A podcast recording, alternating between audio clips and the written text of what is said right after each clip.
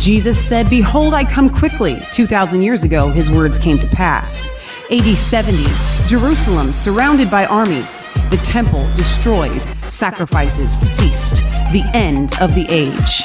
So, where are we at on the prophetic timeline of history? Jesus said, All authority in heaven and earth has been given unto me. Go therefore and make disciples of all nations, and that we have been made kings and priests to reign here on earth. The Revelation Red Pill, the kingdom of God is now. For yours is the kingdom, the power, and the glory, now and forever. Amen.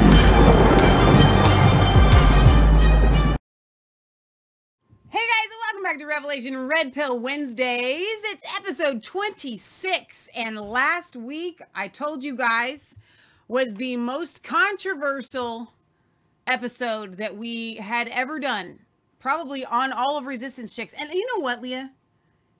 You guys, I have to, I gotta hand it to you guys. The feedback that we had from last week's episode was over 100% positive. Yeah. And no, no, no, 99. There was one lady that this, this kind of hit wrong. Mm-hmm. Um, so that's right. There was one, there was one lady, and I'm really sorry. I hope you come back. Um, Maybe in a, couple weeks. and we can help kind of expound on it and explain. I thought that we did, but um, I, I don't know. I guess maybe I didn't. But then came this week. We weren't planning on doing this week. Yeah. I mean, of course, we were going to come here. What we are covering tonight was not on the docket, and God said, put it on the docket. It goes with it. And oh my gosh, confirmation after confirmation after confirmation. God's like, this is, you have to expose this because here's, here's the deal. On Resistance Chicks, whether it's the Friday news program, the Sunday news program, for the past six or seven years, we have been bringing you this sexual push that the world and society and the big powers that be are trying to cram down our throats, down our kids' throats. And it's getting to the point where it's like, okay, wait, wait, wait. This is insanity. How did we get here? And we got here through a whole series of things. And the root of it, yes, is Satan. Okay, it's always Satan. But the root of this is Alfred Kinsey. And we're going to go into one of the deep dives that Leah does so well that you guys have been tuning in for six or seven years, every once in a while. You know, we did, uh, we've done Ford, Carnegie, Rockefeller, IG Farben.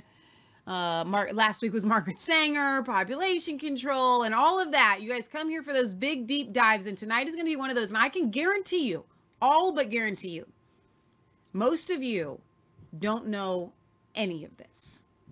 So tonight is truly the embodiment of a Revelation Red Pill. And it just so happens to be Uncle Jack's birthday.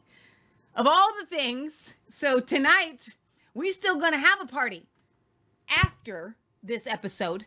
So we're gonna have to literally, you know what doctors do when they do an operation is to dissociate. After this episode, we're gonna dissociate. You know what I'm saying?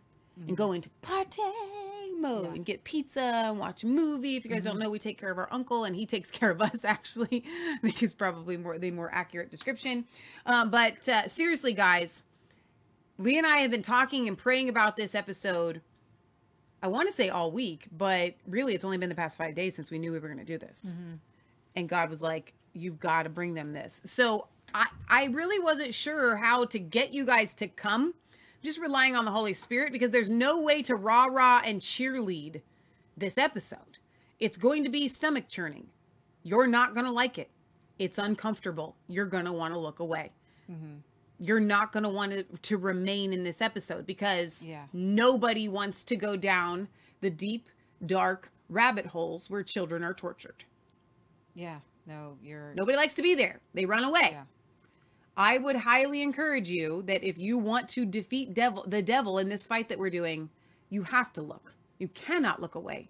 We have reached the point where if we look away, it's on our shoulders. Yeah. I think. I think you're definitely right about that. All right, so Leah, how do we want to kick this off? Yeah. I'm trying to. Do you want me to go figure get the folder? Um, you could go get the folder. Sure. Um, I'm actually just trying to see how I can get this uh, PDF off of my phone. But um, yeah. So I like to have articles complete for you guys um, up on Resistance, just so you can follow along with me. and you will uh, get one up on Resistance Chicks soon, so you can look for that. Millions of children today are sex slaves. They are helpless, hopeless prisoners. They are treated as sexual chattel to gratify the despicable cravings of perverts. They are enslaved because of the modern enlightened society's compromise with sin. The uh, breakout film Sound of Freedom, starring Jim Caviezel, has opened up the eyes of a vast audience to the mind numbing scope of this criminal assault on the most innocent and vulnerable members of our human family. In a single year, as the film informs us, more than 22 million new images of child pornography were posted on the internet, an increase of 5,000% over the past five years. The child slave trade has passed the illegal arms trade and will soon pass the drug trade. Caviezel notes that a bag of cocaine can be sold one time, but a child can be sold five to 10 times a day. And we have to stop this. Sometimes, in order to go forward, you have to go back, back to where something started. And so, over the next two weeks, this is going to be a two part series, guys. We're going to have a hard break in an hour and a half. So, just make a mental note. You're not going to be here for three and a half hours with us tonight. Um, and so, I hear the groans across the world right now. Oh, man, I really had that. you know, I was, I was in for three hours, man. Uh, we are going to pick up where we left off with Margaret Sanger and uh, eugenics and the population control. We're going to go to 1948 when an atomic bomb of a book, Sexual Behavior in the Human Male, was published, which would change the course of the world as we know it. And this is what I wrote as I was doing the research for this project. And we're going to get to some heavy details. You guys are on the on the edge of your seats. What is she talking about? Who is Alfred Kinsey? What is this that we're we're going down? But I'm just going to tell you the emotional state that I have been in doing this. And I don't want you to go away. I don't want you to turn your head. We're not going to present to you things that are X rated at all. Okay. We're going to, I would say this is a PG 13, 14 13. episode um, where we are going to talk about some heavy things. Um, but we're not going to go into graphic graphic detail. Um, so you stick with me because we all need to know where where this started. My heart is heavy, it's breaking. I have tears stinging the back of my eyes, but they won't come. They won't come because I'm in a flux of emotion anger, righteous anger, driven like someone's life depends on me getting you this information, so there's no time to cry. Crying comes later when the victims come forward and you cry with them. Now we fight. Fighters don't cry in battle. We will end sex trafficking. We must and we will end child pornography. We must and end all pornography. We must end all sexual deviance and perversion. And to do that, we need to go back to the origins of the greatest moral scandal perpetrated upon the minds of the American society, and I would say the society at large as well. This is a vast, not right wing or left wing conspiracy, but a pervert wing conspiracy that started with one man, a zoologist named Alfred Kinsey. He was born in 1894, he died in 1956. His quote, scientific study of sexuality permeated every corner of American life and law. He called himself a scientist, a pioneer, the father of, quote, a new biology. He was, felt like he was the Darwin of sex, sexology, is a new word that they termed, that eventually would morph into a worldwide sexual revolution. His work formed the foundation of modern, quote, sex education and became the foundation of the 1955 Model Penal Code. Thank you on reducing penalties for sex uh, offenses like rape, molestation. And since, according to Kinsey's research, about 95% of males would be jailed if what they participated in was made known, then of course we have to change the law around that so we don't have to jail everyone. Major law journals have cited him, so has the Supreme Court, particularly when they imposed abortion on the country. So, like with our Margaret Sanger eugenics and population control episode, I have prayed heavily on how to present this important information to you in a way that hits home the need to stop the takeover of children's and adults' minds. At the same time, leaving you with a sense of purpose and assignment instead of resignation, resignation or defeat. Please pray with me that the Lord will show you what your part is to play in ending the exploitation of little minds and bodies and healing those already caught in the net of abuse, deception, and lies. So, Albert Kinsey, a professor at Indiana University, he was a zoologist by training, spent the early years of his career studying gall wasps. Yes, just wasps and collecting thousands of specimens of the insects. Kinsey then transferred the, his obsession and tax, taxonomic taxonomic approach of research to the study of human sexuality. Much like the gall wasp he collected, Kinsey and his colleagues gathered thousands of quote interviews in which he or his researchers asked detailed questions about the sexual backgrounds of the research participants. And we are going to uh, explain to you those research participants were not your average American. They were more of the criminal mind. Kinsey compiled the findings from these interviews into two books that were the opening salvos of the sexual revolution that soon swept the United States. Sexual Behavior of the Human Male sounds very scientific in 1948, and then Sexual Behavior of the Human Female 1953. And as I read them, you will never read the titles of those books the same at the end of this episode because they are filled with a foundation of pedophilia. Both works contain many sweeping assertions and often move quickly from tables full of data to moral speculation about the repressed, sexual ethics of America. Kinsey officially began sexual research in 1941 with the help of funds from the Rockefeller Foundation and the assistance of the National Research Council. Our government helped fund pedophilia. Yes, surprise. In 1947, Kinsey founded the Institute for Sex Research in Indiana University, now simply known as the Kinsey Institute and we uh, will be talking later about a group called Purple for Parents. Um, I forget why they're called Purple, but make no mind. I know we're all like, maybe that might not be kosher. It's fine. It's a great. It's fine. I love purple. My whole theme here is purple. Uh, they go. They are carrying on uh, the the going after Kinsey, and they're really great people. And I just want you guys to know that we're gonna be working with them, uh, but they're based in Indiana. So a lot of this started in Indiana. So if you want to know where a lot of this started. In 1947, Kinsey founded the Institute for Sex Research in Indiana University, simply now known as the Kinsey Institute.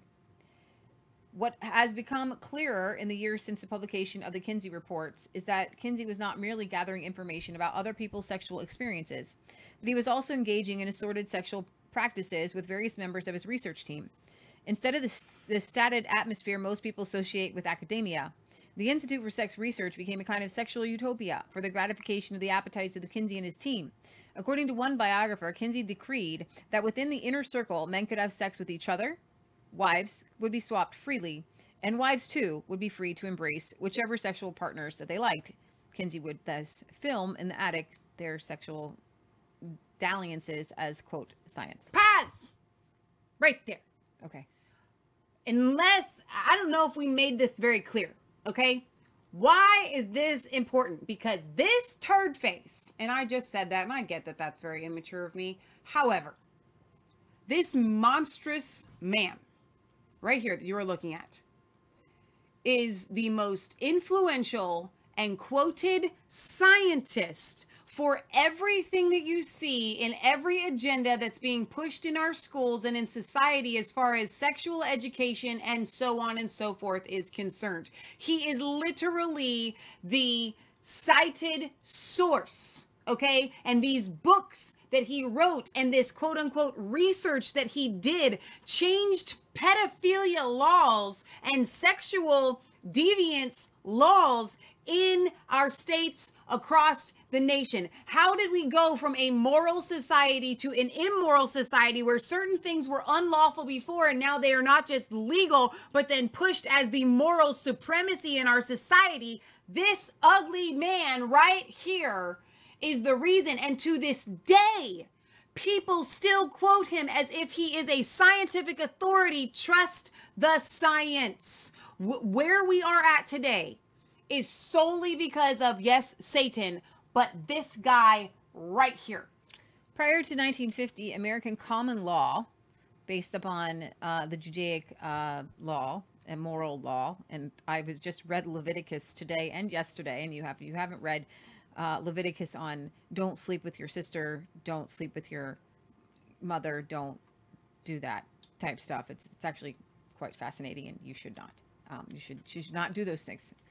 So our, our, our law was based on the common law criminalized non-marital sex uh, as a costly burden on society and on the children of illicit union. So I know this is kind of hard for you to grasp because you have been brainwashed and we are getting some soap and some water. So, less than what 75 years ago, America had on the books laws that you couldn't cohabitate, that you couldn't commit adultery. Like these were illegal things. Homosexuality was illegal. Bestiality was illegal. I think it still it is. should still be, but it still is. um, these these laws were in place, and it wasn't that long ago. And why and how did they change? And that's where we we are picking up from Margaret Sanger and the I'm calling it population control, not birth control. Why did that change? Why did we go from outlawing any sort of pamphlet even on birth control, population control, to embracing it fully in Christian homes? And even Christians today, we are embracing all forms of immorality. Why? How did this happen? It was very, very quick. Very, very quick. Society had an authentic interest in sexual conduct.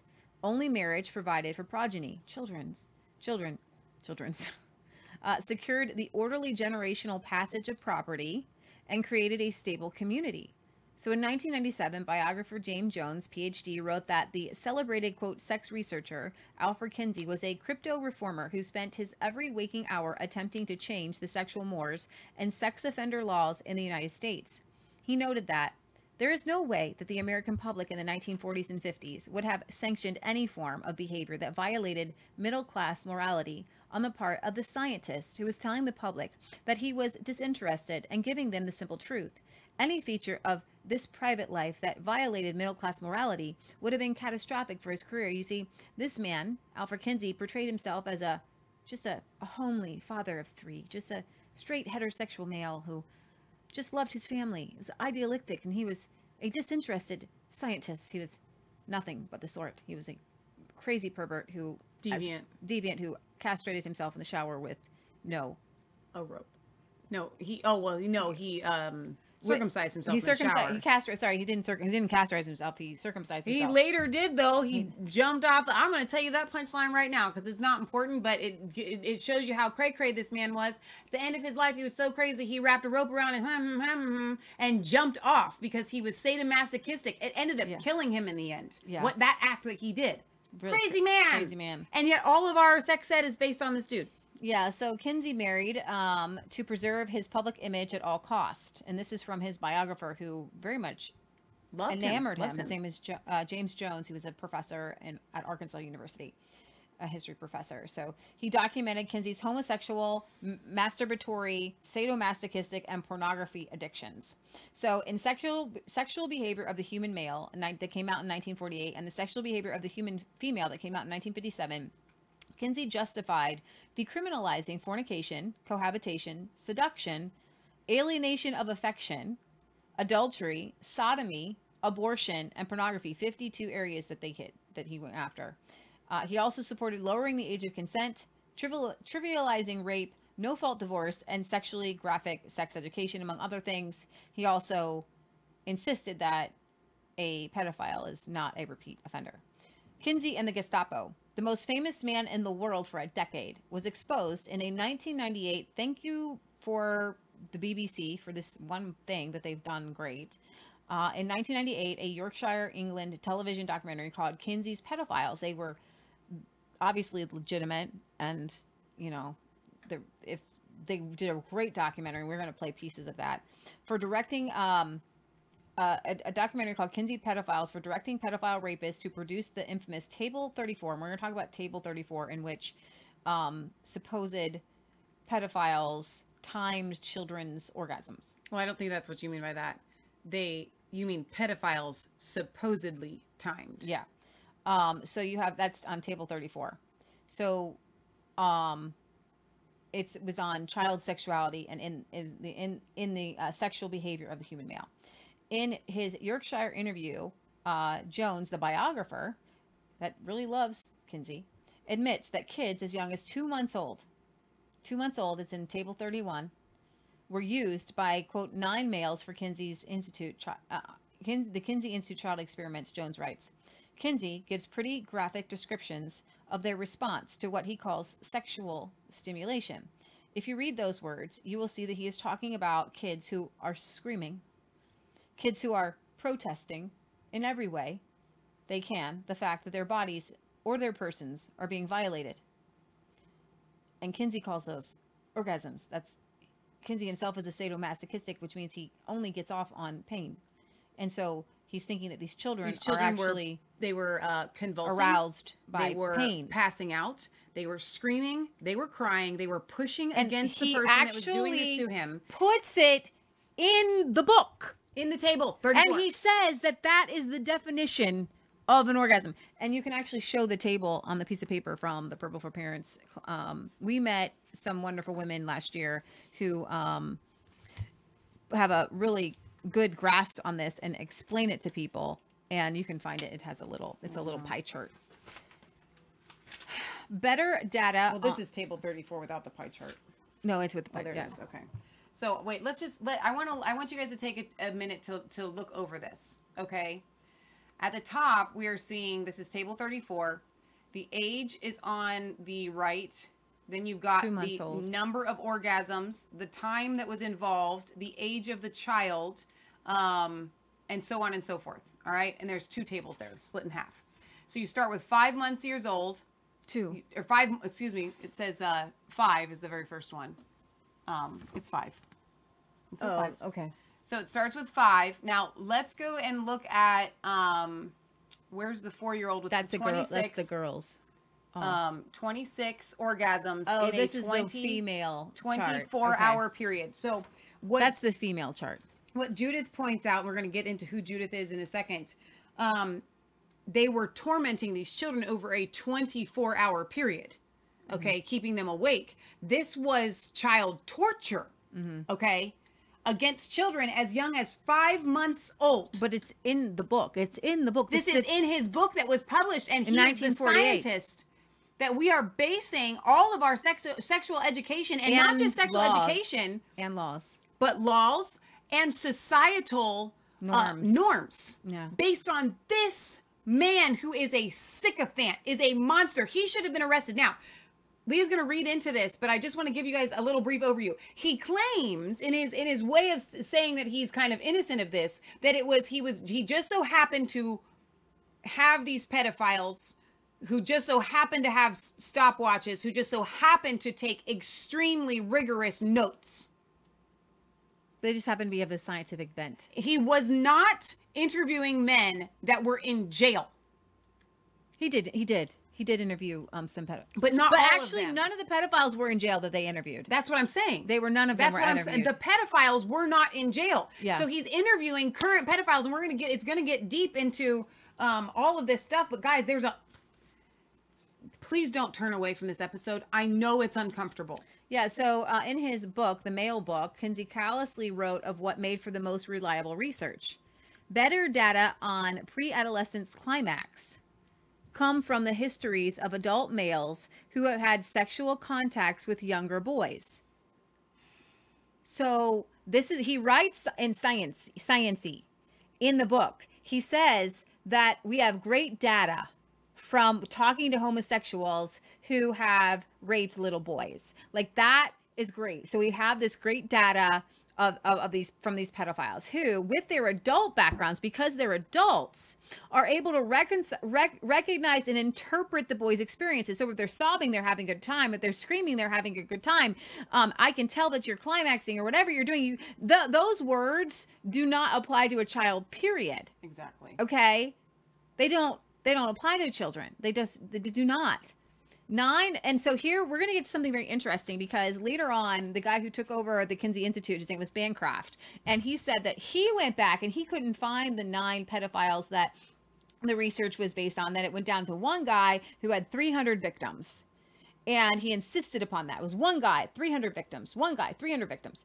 But Kinsey's own research says nine of our adult male subjects have observed such. Can we have another word for the orgasm? Yeah, let's come up with another word. Just such Well, and in this case, have observed such. he says well well, i don't like the word honestly guys um and and you know what as an aside because you're going to continue reading so you won't lose your spot i'm watching this um what's it called mind um the, the Mind polluters. mind polluters uh and it's really a tool for parents when it comes to the sex ed that they're doing in children, Mm-hmm. I watched some cartoon videos where they are desensitizing children from saying these words that in society we all know they are uncomfortable. So Planned Parenthood goes It's on purpose. to school schools, and they have all the kids shout out all of the crude names for different body parts, and so that they desensitize you to those words, and they're not a big and the action but then also the real words. Mm-hmm. these and so the, the idea behind it is that we are supposed to be oh there's nothing shameful about your body. There's nothing shameful about your body parts. There's nothing sh- shameful about what your body does and these experiences and these words should not be shameful and all of this. Guys yes they should. Yes they are they they're called private parts for a reason Yeah. because it's private it's personal and it ought to be okay I'm just so- gonna say when I, when that word comes up, I'm just gonna say, mm. okay. So nine of our adult male subjects have observed such uh, on 317 pre-adolescent boys observed in context with other boys or other adults. So what it's saying is that these pedophiles either saw two boys doing something together, which, uh, right, and then or other adults. Okay, so one of those re- reliable adult males, according to the Yorkshire television investigators, was Dr. Fritz von Bulsek, and we are actually a Bulisek.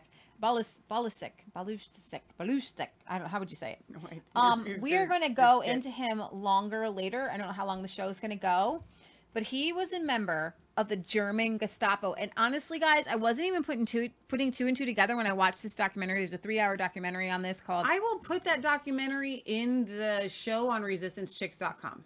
yeah. So it's called the Kinsey Syndrome, the full documentary, and YouTube doesn't want you to find it, so it doesn't like it doesn't put if you just put in the Kinsey Syndrome, it doesn't come up, but you have to put in full documentary. So, um, so when I heard about this German Gestapo guy who was stationed in Poland in this documentary, I was like, okay, this had to be after like after the after like I wasn't even thinking. I wasn't it wasn't even dawning on me. This ha- I thought that Kinsey was in contact with him after um the book was written. After Yeah. he wrote his book on the the sexuality of the male because it came out. But I I, I literally put and I'm starting to get a headache, but don't go anywhere because your brain will explode. Um, in 1957, Bulisek was arrested. He was originally arrested but acquitted for a child sex murder, and then he and then he was tried and convicted in Germany for having violated children over three decades. So starting in 1937, what started in 1937? Kinsey's sex research and he was doing sex research. A German Nazi in Poland was kidnapping children and raping them and, and timing them with a stopwatch and sending information over to Alfred Kinsey. And that information is in this book. And that book is the basis for changing the laws in America. This is, I thought we hated Nazis. I thought, did you know Alfred Kinsey was asked to testify against this guy? And in the name of quote unquote, this is their moral, their moral high ground is this.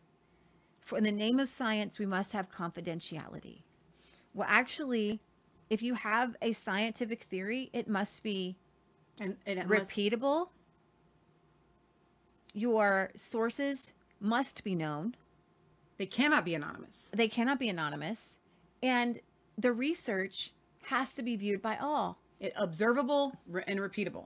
And so they are relying on quote unquote pedophiles that are anonymous and it could be one, it could be nine, it could be more. Okay. Well, let's see the information that you have. Let's see what you wrote down. Well, in the name of confidentiality, we can't do that.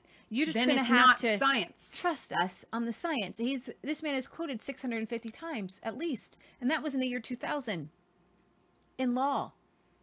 Okay, so I'm going to go on. According to, um, he was tried and convicted in Germany for having violated children over three decades. According to German newspaper, the Nazis knew and gave him the opportunity to practice his abnormal tendencies in occupied Poland on Polish children who had to choose between uh, Belusek and the oven gases, the gas oven, sorry. uh, over the war, the children were dead, but he lived, so all these children died, and he has all this information. He killed them all. So, Balluseck recorded data from his sex with children, just as the Kinsey Institute researchers. In the year of his trial, Berlin newspaper headlines revealed that Balluseck corresponded with the American Kinsey Institute for some time and had also gotten books from them which dealt with child sexuality. On October 1st, 1957, the German newspaper writes Kinsey apparently was very interested in Balluseck's data gleaned from raping Polish and then later German children. The connection with Kinsey, towards whom he showed off his crimes, had a disastrous effect on Balluseck. In his diaries, he stuck in the letters from the sex researcher Kinsey, in which he'd been encouraged to continue his research. He also started relationships to expand his researches. One shivers to think of the lengths that he went to. Um, I don't know if the quote is here, but one of the German, the German judge, basically said, "Kind of what hell have we entered into here?" Okay.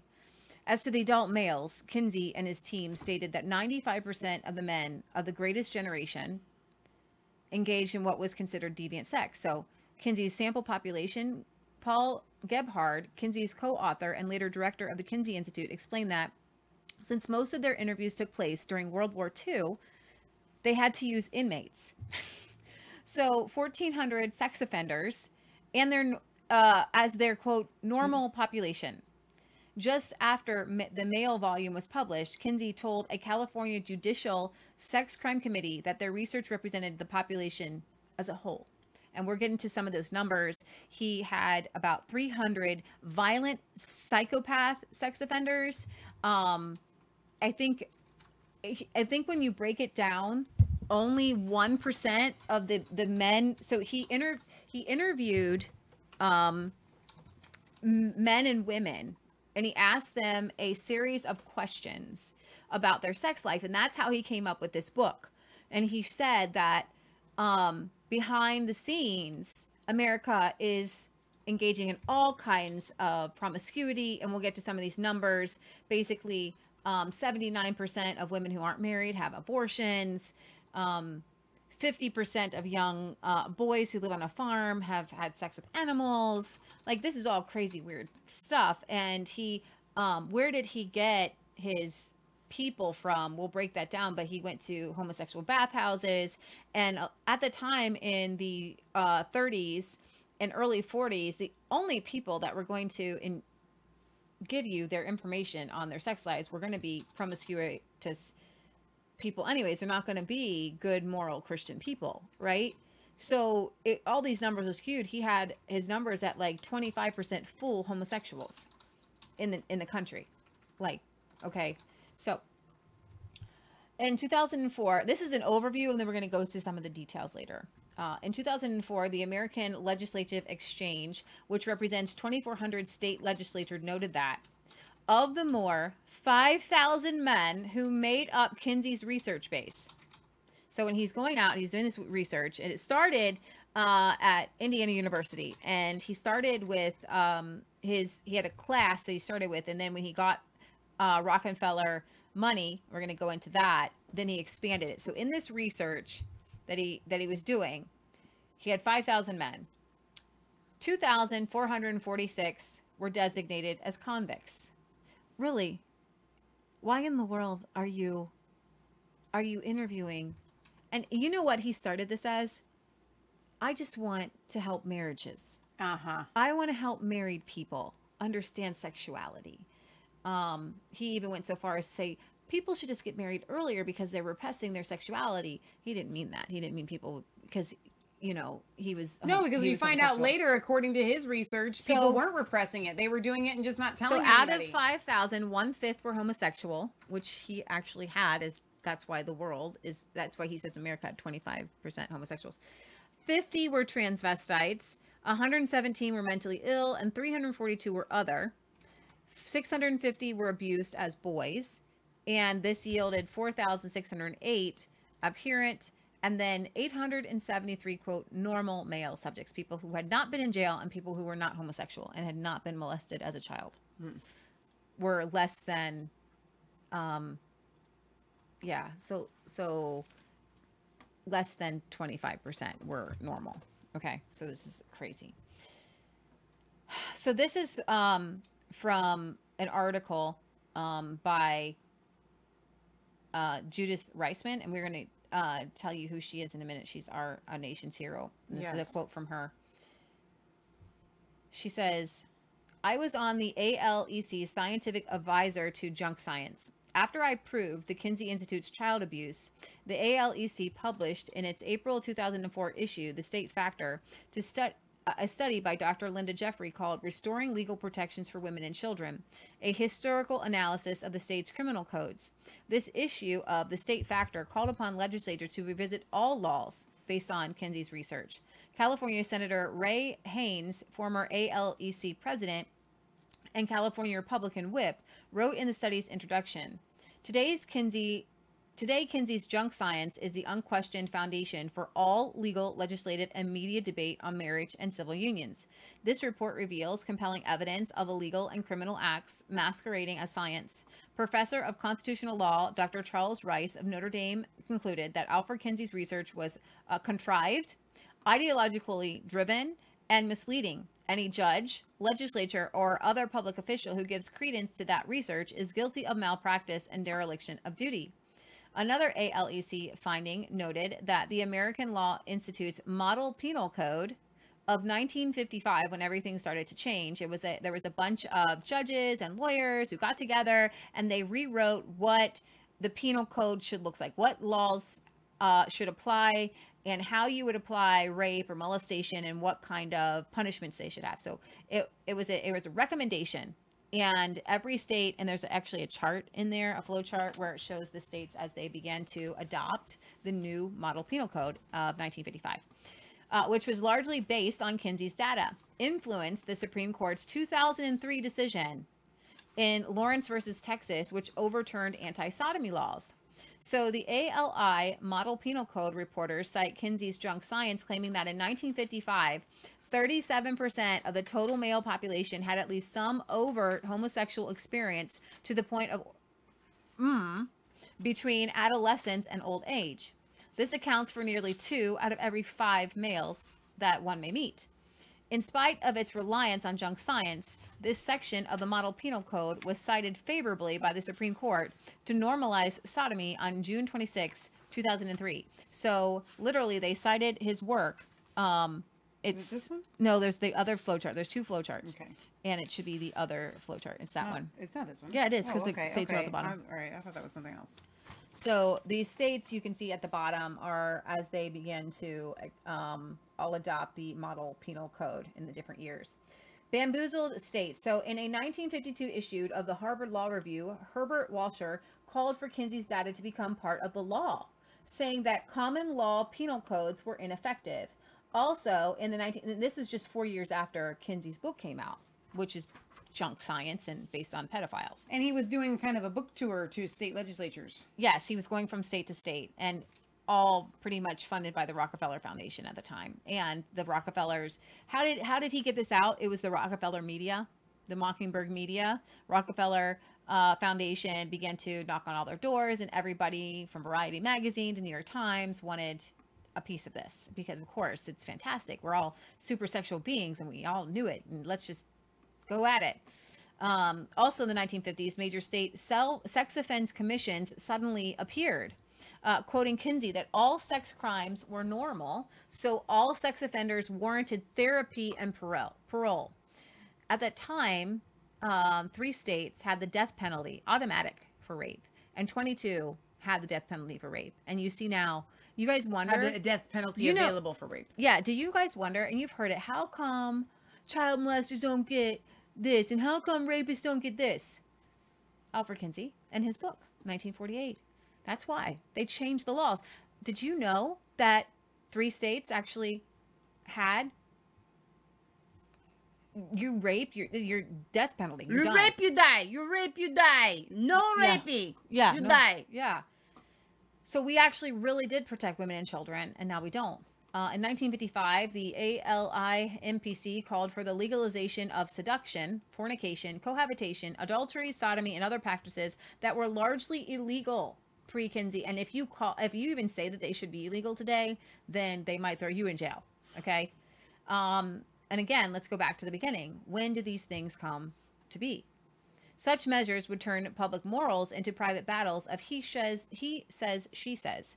Also, the new quote privacy view meant that all sex acts should be le- uh, legitimate, and that's where uh, the Supreme Court overturned abortion, or um, Supreme Court overturned Roe versus Wade because they said that you applied a privacy law to abortion, and that's what they did that for birth control as well, which you that's not how the constitution works. And so if you kill your uncle in the privacy of your own home it's not murder because it was private. Yeah. Um, also, the new privacy view meant that all sex acts should be leg- legit- legitimate, even rape and sadomasochistic abuse, unless a victim could prove you had to prove it was non-consent. You had non-consensual injury with witnesses and with a, within a designated time. So the stat there was like no statute of limitations. And when you hear about the statute of limitations, that's Alfred Kinsey, right? So what you're saying is prior to Alfred Kinsey, um, if someone came forward 20 years later and could prove that they were molested, they that person could still be punished because I- there was no I statute believe, of limitations. I believe so. I do know that they they made for different statutes of limitations um, with the Kinsey report. The sexual offenses reforms. Oh yeah. Oh, reforms called for the ALI. MPC eventually led bamboozled judiciaries and legislatures in every state to eliminate or lighten sexual and reproductive common law standards. By 1980, the ALI, uh, the I'm sorry, I'm just going to say that the American Penal Code uh, was carried partially or totally by all state legislatures. With uh, sex laws thus gutted, radical sex educators proceeded to mug marriage and the family. Experts demanded school sex education, ostensibly to reduce crime. Margaret Sanger's Eugenic Union, which became Planned Parenthood, joined with groups like the Sex Information Education Council of the U.S. to spread Kinseyan school sex education programs under the guise of health or family life education, less threatening to parents and teachers.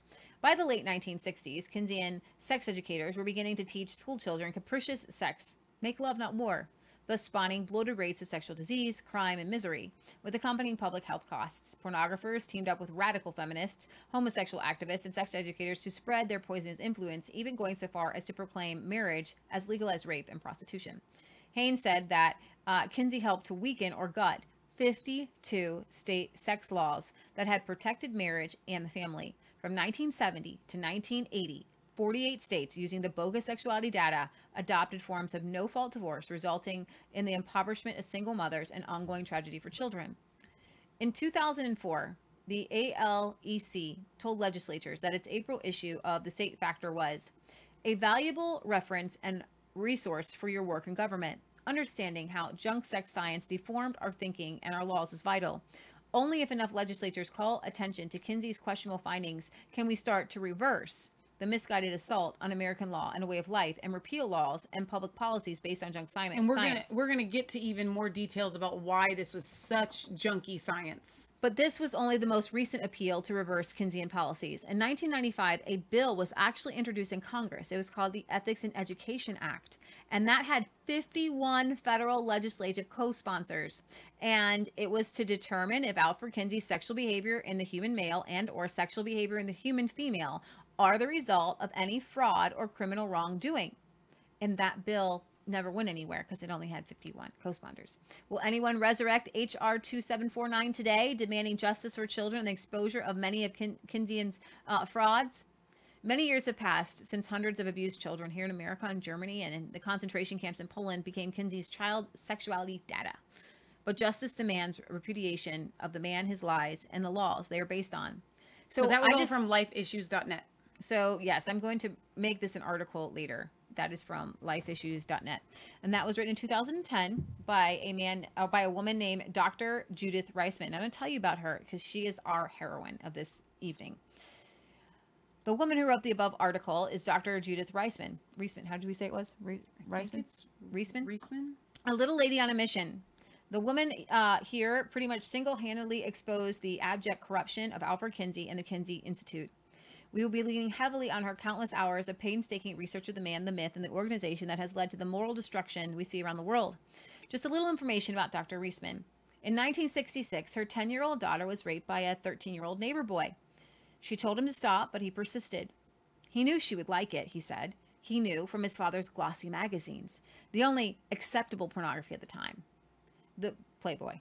The boy left the country a few weeks later after it came to light that um, her daughter was one of several neighborhood children that he had raped, uh, including his own little brother. Dr. Reisman's daughter fell into a long depression, and Dr. Reisman set out on a decade long quest to understand what happened and why. She even returned to college and she got her MA and PhD in communications from Case Western. You see, Dr. Reisman, um, she was actually um, a a musician, a song a songwriter. She worked with children, um, and when this happened to her daughter, she wanted to know why. And she called up some friends and she was looking for somebody to commiserate with, somebody who would understand. And she kept having friends say, maybe she consented. Maybe she wanted to do it. You know, children are sexual. What do you mean? What do you mean children are sexual? And they kept pointing to the new Alfred Kinsey. And so she went on a, you know, She's like a, Alfred Kinsey, what? What is this ridiculousness? And she then became the leading authority on Alfred Kinsey Yeah. in the world. So during the Reagan years, okay, she has a PhD in communications and she was appointed to serve as a principal investigator. She actually worked for the Department of Justice on this. And um, there was a uh, U.S. Department of Justice study, which I, she says, is a quote, I use the military intelligence method of content analysis. So this is without the internet. Okay, to document the quantity and quality of quote images of children, crime, and violence. And I don't know if you have that PDF that you can bring up. I think you found it. I did. So you can actually find this on the government website. Michelle can show you that it's um I'm not I think when you bring it up you might have the um the URL for it or no. No, I. It's on your phone. Okay. Um. Whoops. There's all my emails. Hang on. Oh shoot. Just, let me try again. Let me open it up in a different tab. It's. I have to download it. I think. Okay, don't worry about that. Just bring it up not in your email. Um, that's. what I have to download it to do that. Okay. That's what I'm saying. All right. Um so in this particular um study that she that she put together uh, she said, I used the military intelligence method of content analysis to document the quantity and quality of images of crime, children crime, and violence in mainstream pornographic publications, Playboy, Penthouse, and Hustler.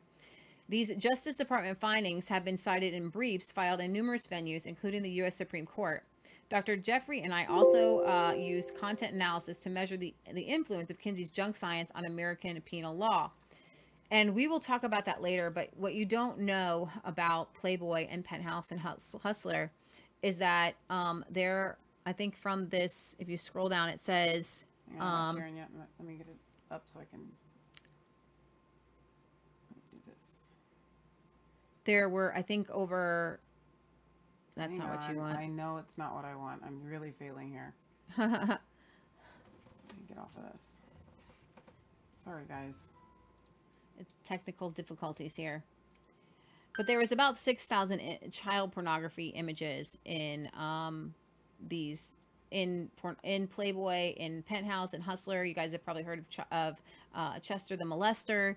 Um, she went through without the aid of the internet, the play, There it is. Playboys and the Penthouses, and found that um, yeah, if I could, s- I guess I can read it from my phone while you've got it there. So it's something, it's um, .gov. Okay, so it says a study to determine how pornography and violence in the media affect the incidence of sexual abuse and exploitation, family violence, and juvenile delinquency was recently completed at the American University in Washington, D.C. The project was funded through the Office of Juvenile Justice and Delinquency Prevention, the U.S. Department of Justice. Dr. Judith Reisman, principal investigator for the study entitled Children, Crime, and Violence, in the pictorial imagery of Playboy, Penthouse, and Hustler, testified on the findings before the U.S. State's Attorney General's Commission on Pornography on November 21st, 1985. Visual images of children in sexual and violent cont- contexts were analyzed in 683 issues of three adult magazines, beginning with the Playboy's initial December 1953 issue through Playboy, Penthouse, and Hustler issues of December 1984. Researchers counted children in cartoons or photographs and references to children in cartoon and photograph captions. Each cartoon or photograph was examined for characteristics of the child or adult depicted. Uh, the activities in which the child was involved, the nature of the activity, and the state of, of dress or undress of the child. Pseudo children, adults dressed and posed as children, and any uh, decrepit body features such as oversized uh, female attributes on a small child's frame were also noted. Now, I, as a side note, why is this important? Because did you know that Hugh Hefner was a virgin when he went to college? And what book did he read, Michelle? Sexuality of, of the Human Male. He read the 1948 book and he said, Wow, what am we doing here? And Hugh Hefner, when Rockefeller actually pulled out funding, Playboy magazine uh, began to fund the Kinsey Institute. And so you would not have Playboy, you would not have Penthouse, you would not have Hustler if it wasn't for Kinsey's um, research and his research on particularly the fact that children are sexual beings and can have um, and, and in these in his books and in his writings that children can have uh, relations with with adults that are not harmful to them. So what happens is that when these men begin to read these magazines based on this quote research that children aren't harmed by this children are sexual. So the study identified three basic themes non-sexual non-violent activities such as simple memories violent activities such as murder and maiming. Of the total of 6000 photographs and we're talking about in 19 to 1985 okay Illustra- illustrations and cartoons depicting children appeared in the 683 magazines. Hustler depicted children most often, an average of 14 times per issue. Playboy, eight times, and Penthouse, six times. The findings include 1,600 child images were associated with nudity, 1,225 child images were associated with genital activity. 989 child images were associated with sexual sex, sexually with adults. 792 adults were portrayed as pseudo children with like little children with bows and teddy bears. 592 child images were associated with force. 600 267 child images were associated with sex with animals or objects. 51% of child cartoons and 46% of child photographs showed children between 3 and 11. Half of them were children between 3 and 11 so with your dad's Playboy, your dad is a pedophile. I'm telling you. Every boy, man, anybody who has read Playboy is going to have been exposed to child pedophilia. It is absolutely despicable. Okay. Uh, would you? My and of course my phone does not want to me to read any of this. I've got it right here. Okay. More girls than boys were associated with sexual assault. More boys than girls were associated with violent assault. Almost all depictions of child sexual abuse portrayed the child as unharmed or benefiting from the activity. From 1954 to 1984, these 6,004 images of children were interspersed with 15,000 images of crime and violence, 35,000 female eh, genitalia, basically. Playboy, Penthouse, and Hustler were chosen for the study because they are the three top selling magazines. Approximately 25% of the prof- professional adult male population reads at least one of these three magazines. In addition, Playboy and Penthouse are accessible to juveniles. Uh, at one point, Playboy reached 15 million people per issue. Penthouse set about seven and a half million, and Hustler about four million. This compares with Psychology, Psych- Psychology Today about four million, and Sports Illustrated about 15, 13 million. So there are and and we we might actually kind of Let me go over but hang on. later, you're you're but going over a lot of data here, and I just want to break it down because I've watched the documentary and I've seen a lot of the images that they're talking about. What they're talking about are cartoons. Okay, not all cartoons, but a lot of them are cartoons. when I open up, or I used to when I was a kid, I would open up the Sunday newspaper. My favorite thing to do was to go to the cartoons. My parents would read, and Leah would read the actual newspaper, and I went straight for the cartoons. Those cartoon images were specifically designed so that when children opened up those magazines, they went and they saw themselves depicted with sexual activity with adults. That is why they were in there. I did not even put two together until you just said that. So when the kids open up their dad's magazines, they see, oh, this is normal to have adults fondling and doing atrocious things with children. They had Your magazines, these dirty magazines that you were given to you as a child, you were groomed. This was done to you. And if you stumbled upon them, it was Satan. And anyone that ever tries to cover up for these nasty, disgusting pedophiles should be in jail along with the rest of them. Yeah. Yeah, you've got um implied incest. Um you had the Teddy cartoon in a is a full page color image and these are in the report there's no pictures so he just kind of describes uh describing a a scene between a female minor and adult male. It takes place in the midday um and a it draws a typical child in his cartoon, a girl of about 7 or 8 uh, large eyes occupy nearly half her face um, and you have you get the impression there's a dollhouse there's a teddy bear a ball and in it the story is of child sex for money. Prostitution. And the cartoonist has the child cheerily blame the teddy bear for the unexpected price portraying the youngster as a mercenary and more clever than the old the older adult male offender Thus, folks equalize the child and the adult in the same drama, suggesting the male, not the child, is being victimized, tricked, and exploited. The casual safety of the man's midday entry into the bedroom of the already nude female child and his shock at the charge blamed on Teddy would imply some sort of kinship pattern father, uncle, stepdad. Some may question the incest implication uh, or argue that this is adult prostitute dressing as a child. However, a complete re- review of this um, particular cartoonist names folks. Uh, 35 child cartoons present an identifiable artistic pattern of nude female children in bed with men, women, and family members.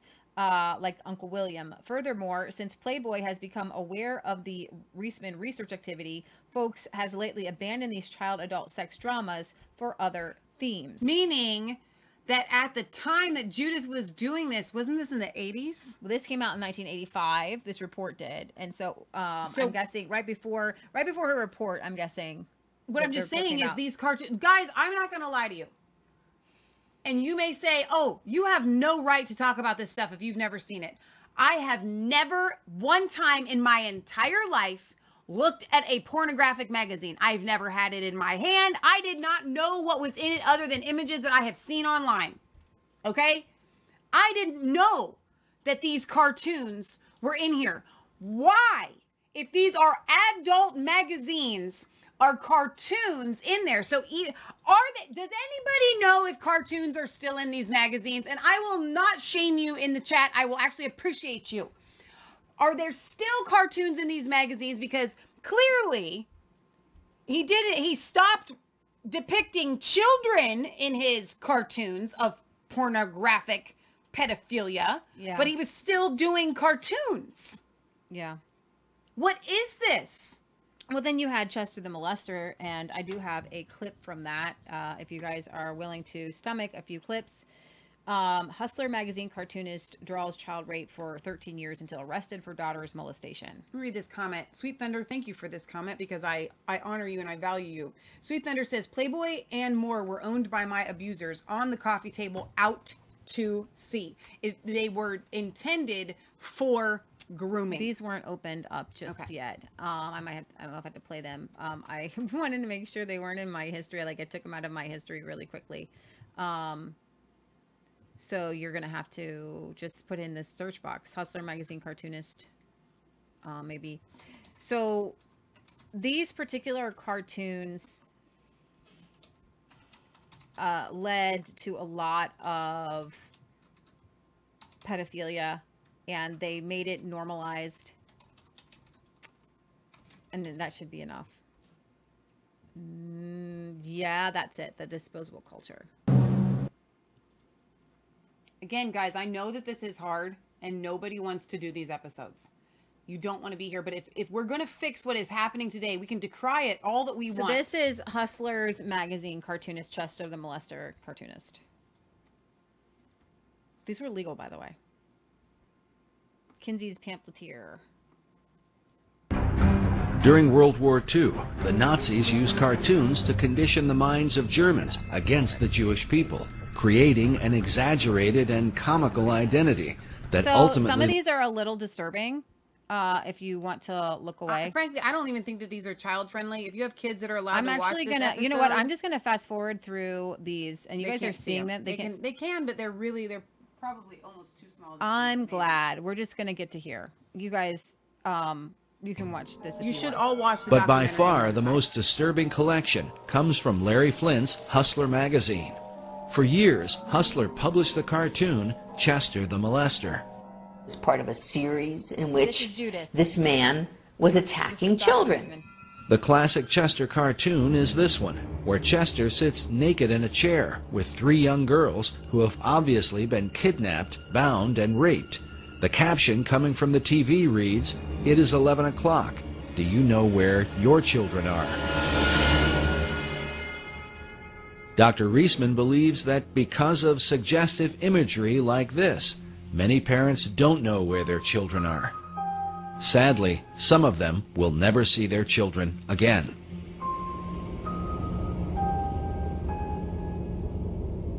Chester the Molester was the invention of Hustler's head cartoonist, Dwaine Tinsley, shown here in the 1985 documentary, Rated X, where he explains the character of Chester.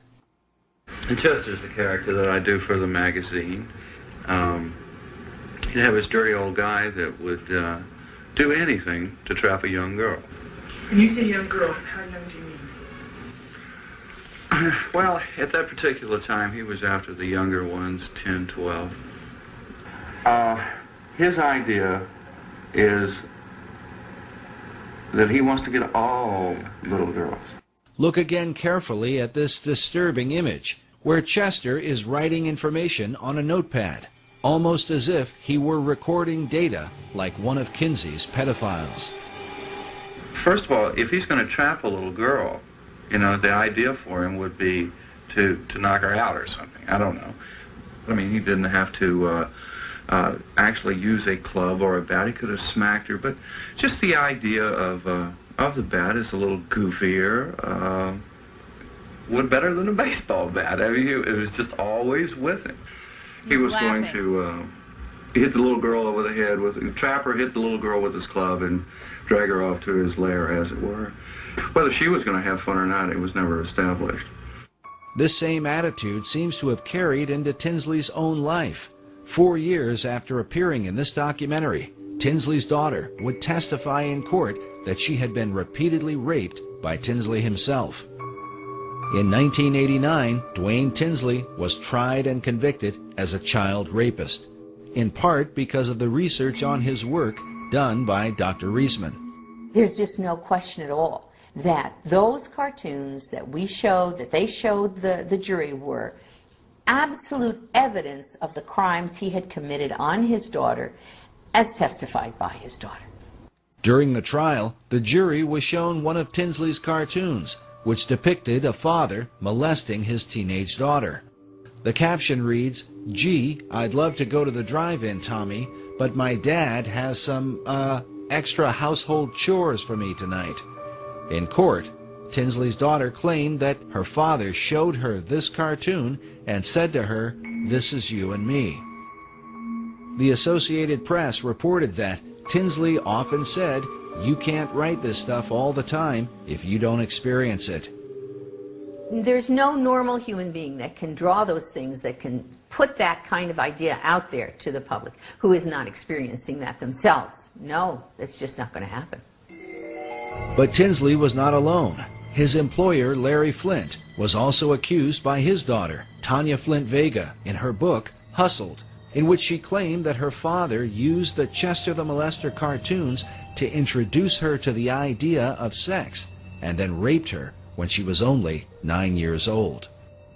Like many pedophiles, Larry Flynt was never charged with a crime and openly denied his daughter's allegations. Even Hugh Hefner is said to have been guilty of statutory rape. According to biographer Russell Miller in his book, Bunny, The Real Story of Playboy, Hefner himself enjoyed making love to a schoolgirl who had attended his daughter's Sweet 16 birthday party. Miller's evidence was based on the testimony of the staff that worked in the Playboy mansion at the time. As with Larry Flynt, Hefner was never charged with a crime. A major breakthrough for Hefner's Playboy magazine and child pornographers in general was the film Pretty Baby, starring Brooke Shields. A film briefly remembered during the recent controversy over the images of 15-year-old Miley Cyrus. Pretty Baby was the story of a 12-year-old girl who grows up with a prostitute mother and ends up losing her virginity in a whorehouse. People magazine ran a story saying Brooke Shields 12 stirs a furor over child porn in films. Playboy featured images from the film along with an interview with the film's director, Louis Malle. In the interview, Malle said, When Playboy requested a photo that would express my personal vision of eroticism, I sent a shot of my two year old daughter, Justine, naked. This led to the photos above of Brooke Shields, whom I cast in the title role of my new film, Pretty Baby.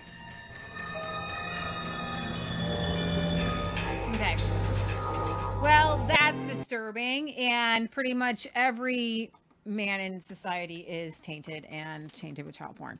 And the the the Reisman report goes on and on and on and on and on and on and on and on and on and on and on and on and on But when you understand as a man, you should be really angry because this was done by design to you prior to Alfred Kinsey and his ridiculous, it was not scientific research and these books that he published. And then Hugh Hefner reads the book, and then Hugh Hefner decides, oh, I'm going to take this and we are going to shove it to society. And then everything gets changed. All of this was done by design and it was done to you. You should be furious. You should be. And then I have a little clip here um, that is from actually uh, a Dr. Phil show. So how come it's not playing? Is this? Are, am I not on the same account as you? You are, it's right here. It's Okay. So this particular father uh, credits the Hustler magazine as it was is a joke. It was just a joke. Like I did not get every time I saw my daughter. I'm much more interested in the mechanics than the physical act. And I felt I wasn't causing any harm. I thought the sentence was harsh and incredulous. 20 years was a bit much. Being a sex offender in prison is not fun. Exploited, taken advantage of, beaten up. During the early 90s, things like sexually abusing children were things that people winked and joked about. There used to be a, a popular comic strip called Chester the Molester. We felt that it was harmless. It was me. It wasn't strangers. Neither Justin or I ever saw an issue with it. Amanda, you haven't seen your father face to face since you were 13 years old. I have um, a, real disdain for putting abusers in the proximity of their victims unless the victim wants that to happen because they feel like it will be cathartic for them. They feel like it's something they need to do, and they have the ego strength to do that. Uh, otherwise, I, I would not do that. And you have expressed to us and now to me directly, you feel a need Yes, to face him and say the things you want to say, ask the questions you want to ask. yes, So it's with your blessing and permission that I bring him out here to join us. yes, please. Okay, Jim, come on out. I'm just gonna fast forward a little bit here. This day of meeting you again. Truthfully, I would have preferred if you were six foot under. I've heard excuses, I've heard no true apologies, and I've heard that you feel like you've done nothing wrong. Can you look at me now and really think that? Absolutely not. I would never say that to you now. Hmm, just a crazy wicked man. And then I have this other one here. Um, can I go to the history from here? Mm-hmm. Just click back. Everybody's going to see what our history has Well, been. it's all been about Kinsey. Why Okay, so are this particular father wants his daughter to take some culpability uh, because she wanted it.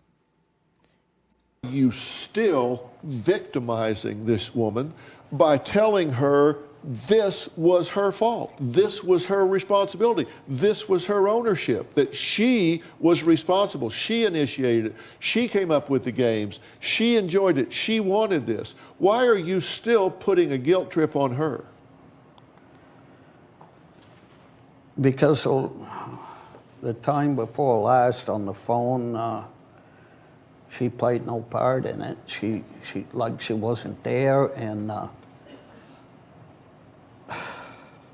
I'm not playing the guilt trip. I just want her to admit to herself that there was two of us. There were two of you, a perpetrator and a victim. That's right. That's the two of you. Yes. There were two of you. She was the victim, you were the perpetrator. Bob, come on. A seven year old child does not have the mental and emotional capacity to navigate the terrain of sexual interactions. She was 12. 12, 13, 14, 15, they do not have the mental capacity, the emotional capacity, the maturity to navigate that terrain. When you have a child that you're putting your hands on in, a, in a sexual way for sexual gratification, that is a crime. That is not something. You say there were two of us there. She was a willing participant. No, she was a manipulated victim, not a willing participant you are attributing to her you are attributing to her a capacity that she does not have as a child A- And, why would they do that? Because the magazines that they read said children can want this, children can be Not just the magazines, but Alfred Kinsey said that children are sexual by nature Yeah, and can and should be freed yeah, to have their own sexual life right. and make their and own if you don't get that you'll never get past this you I am want her to admit about it. that Is so CBS clip. I don't know why we're gonna get cut off I'm worried about it on Facebook. Okay, I don't They'll, know. they will flag. Yeah, it's a Dr. Phil clip. I wouldn't play anymore. Okay, well, Dr. Phil goes on to tell her, and she needs to hear it. Uh, you're a victim, and she just like breaks down. She's like, I needed to hear that. And at the very end, he's like, No, I think you're right. But it took it. it I- can't believe they go on Dr. Phil. Like, but for real, um, this is there are several of these. There's I watched another clip with a a, a girl whose dad treated her like a wife, and um, you know, these girls get into, and it's not just girls, boys too. So what happens as a child is if an adult in your life begins to do something and say this is normal, and then a lot of kids are sexualized and they think that they begin to want it, and then um, they begin to act like Most, I've literally never spoken to someone that was molested that didn't have to work through the guilt, and not just people that are molested. your body has Do you know that ra- rape victims say the mm. exact same thing? Yeah. That they fought and they fought and they fought, and then their body has a reaction, and then mm-hmm. they feel guilt, Right. Because their body, like literally, someone ham- it literally hits your elbow or your knee and it goes flying. Mm-hmm. That's a knee jerk reaction, mm-hmm. and so they have to deal with the guilt from it. And so the same thing happens when you are when you groom a child, right. right? Yeah, I, I we knew a, a woman whose father was a minister and was a songwriter, and he was a he was a, a musician. gospel musician, and he and his whole family would go from gospel church to gospel church singing songs. But meanwhile, he was molesting his oldest daughter all the time, and we knew her, and uh, we became fr- friends with her, and. Um, this is where um, we have to make sure that as quote unquote Christians, we do not go down the whole forgiveness route. I hate the forgiveness route. I hate the um, the uh, let's have them back in our lives route. No, this guy needed to be in prison and under uh, be pre Kinsey, this guy would have probably had a death penalty. Exactly. Pre Kinsey would have been he wouldn't be here, Right. And the other guy wouldn't be here, and my particular uh, our particular family friend's father it wouldn't be here, Right. And that is a normal human reaction, Right.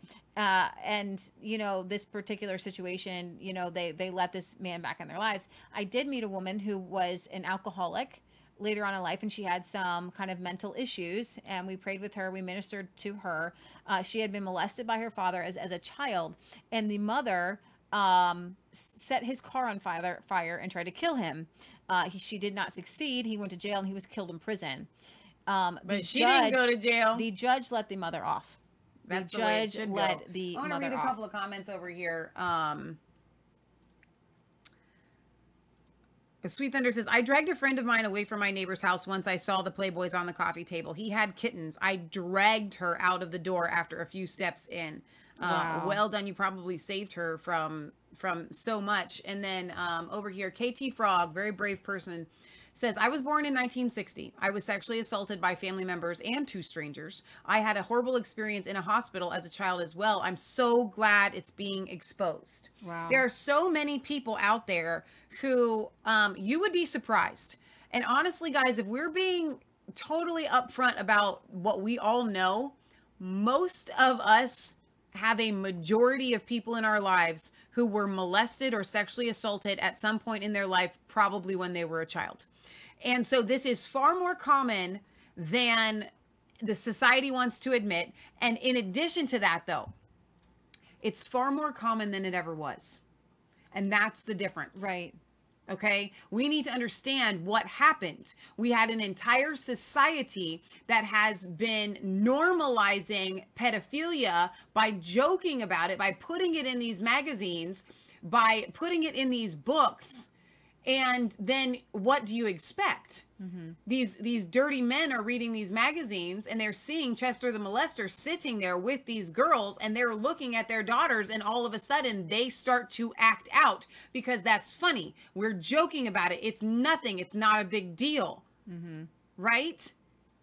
This was done on purpose so we have to get to the root of it to cut down the tree.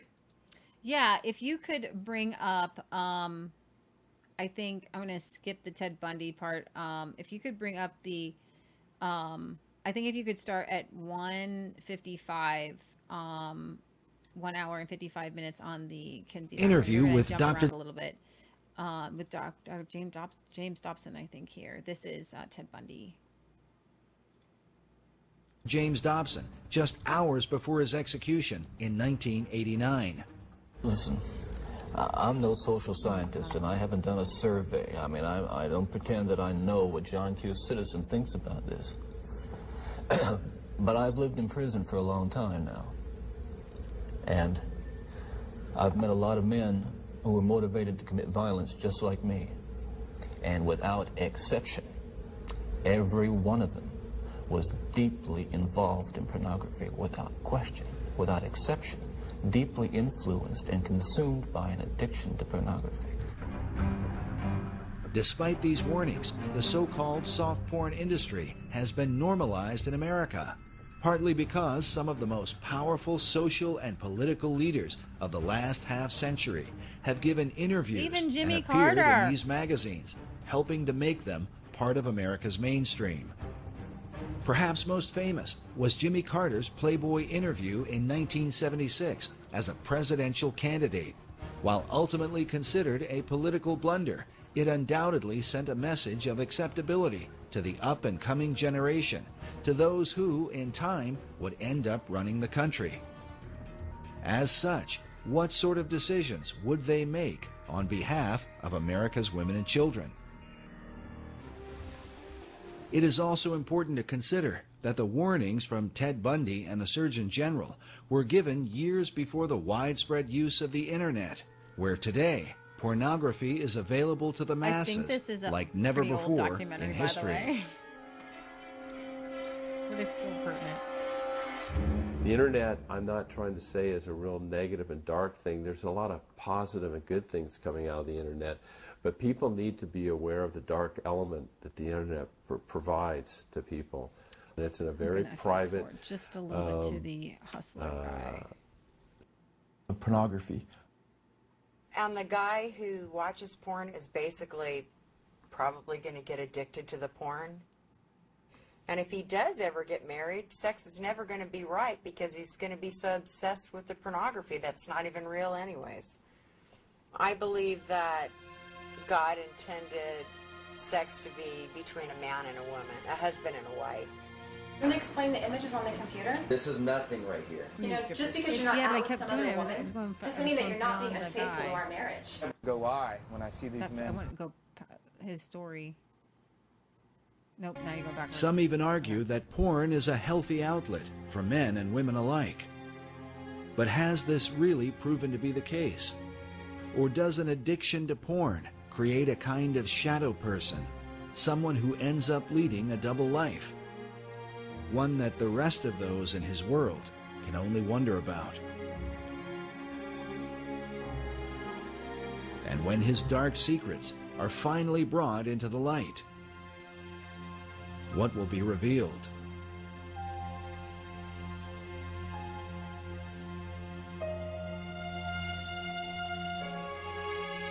One who understands the dark temptations of pornography is former Penthouse producer Jay Gator Henry, who claims he narrowly escaped a lifestyle that became so extreme it almost landed him in prison. I'll say that, you know, but for the grace of God, there go I when I see these men that are being arrested on the news. As a former producer for Penthouse magazine, Gator rubbed elbows with some of the big celebrities in Hollywood, including Ozzy Osbourne and Pamela Anderson. And as you would expect, his work exposed him to countless Penthouse models.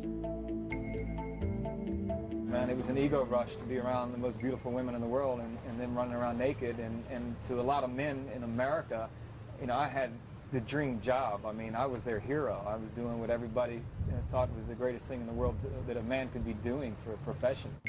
Gator believes his addiction to pornography began with a troubled childhood.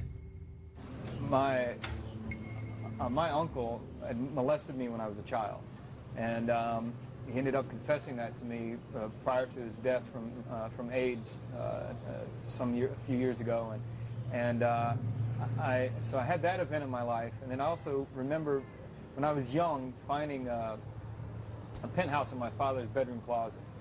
And boy, I thought that was the greatest thing since sliced bread when I found that thing. And uh, you know, when you're at that age and everything else, and uh, so I, I immediately was was hooked on the whole thing. So it was kind of interesting that everything turned around and ended up working for Penthouse. And pornography, especially printed pornography, people think that Penthouse or Playboy or whatever is is, is, is innocent.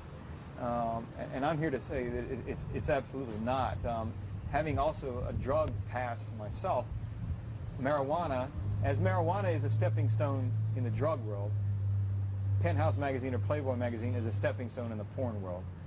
You start there, it's not going to end there. Gator claims that the steps on his journey through pornography led him into deeper and darker levels of perversion. Eventually, he found himself on the brink of criminal behavior. It, it got so bad where I would get on the internet. Again, I was just consumed.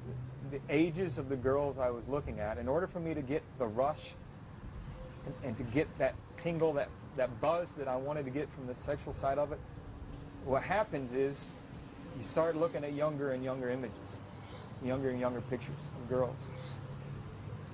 And what happened for me one day was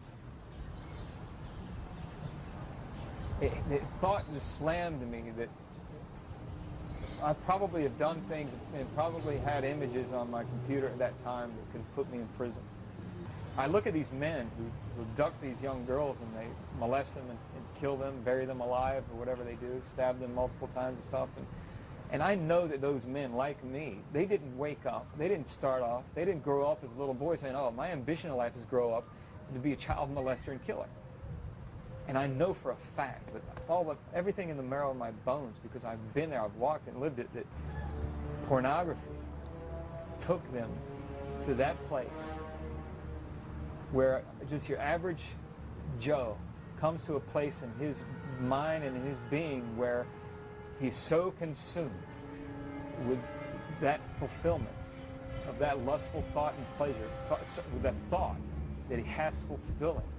And the fantasy becomes so overpowering and so all-consuming. And those are the guys that go out and take these girls. Okay, you can stop there. The next part of that documentary is Nambla, and I, I'm not sure we're I ready for have that tonight. put that the link to this documentary, and if you guys want to do homework, you are more than welcome to watch that um, between now and next week. And I put the link in um, on resistancechicks.com in today's episode. So, just a few more minutes here. I want to just kind of talk about, um, go back to Dr. Reisman here.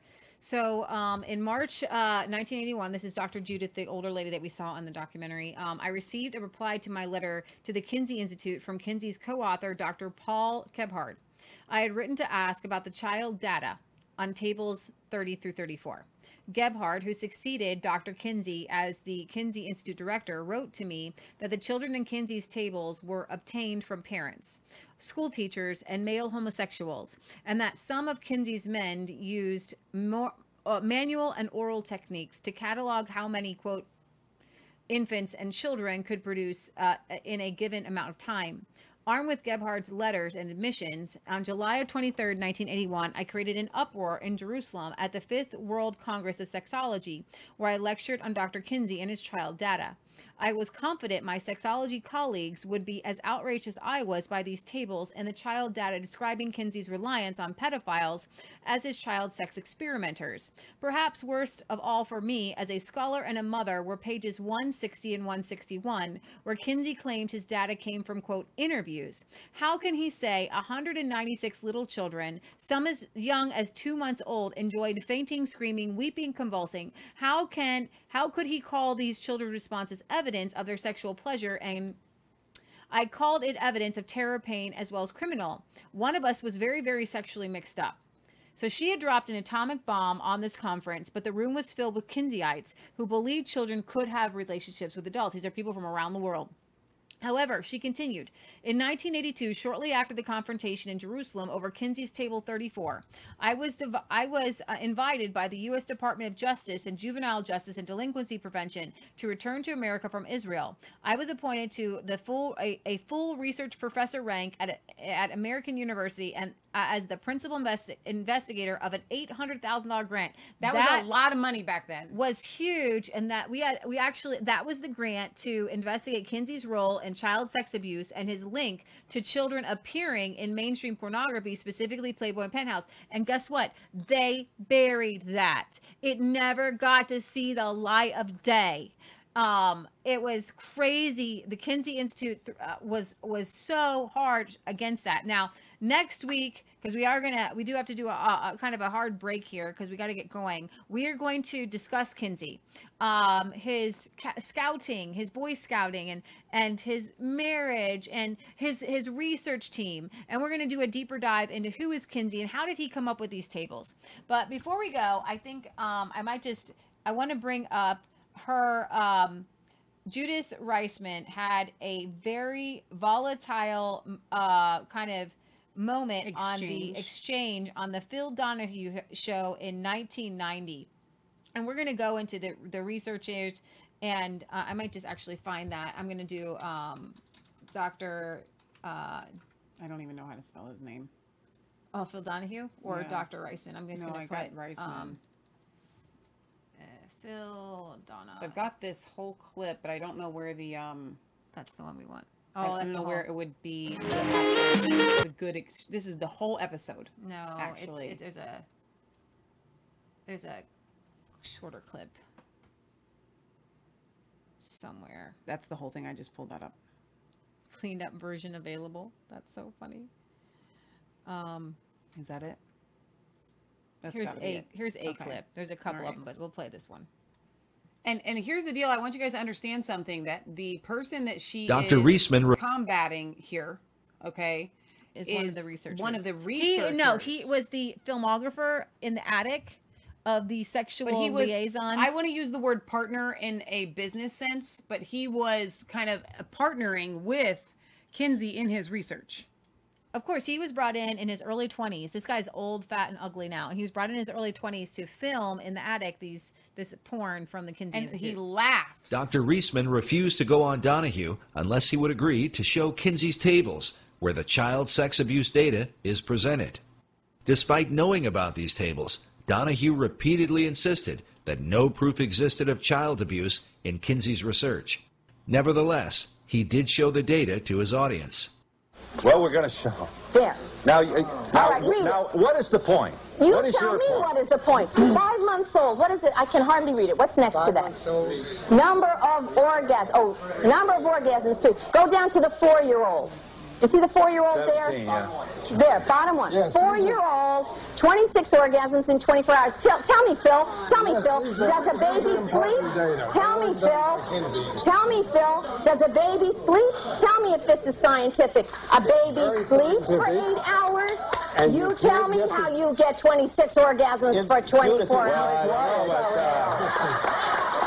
We've got to be able to get a word in edgewise. Just a minute, just a minute, just a minute. Sounds like a guest for the Donahue show. And you know, and you know what, and you know what Gebhard said to me. You know what Dr. Gebhard said? He wrote me a letter, which I wish you had up there too, in which he said that oral and manual techniques were used on the children. Now, Phil, I'm going to say that once more. I'm going to say that once more. And if I'm wrong, let them sue me. He said oral and manual techniques were used on those children.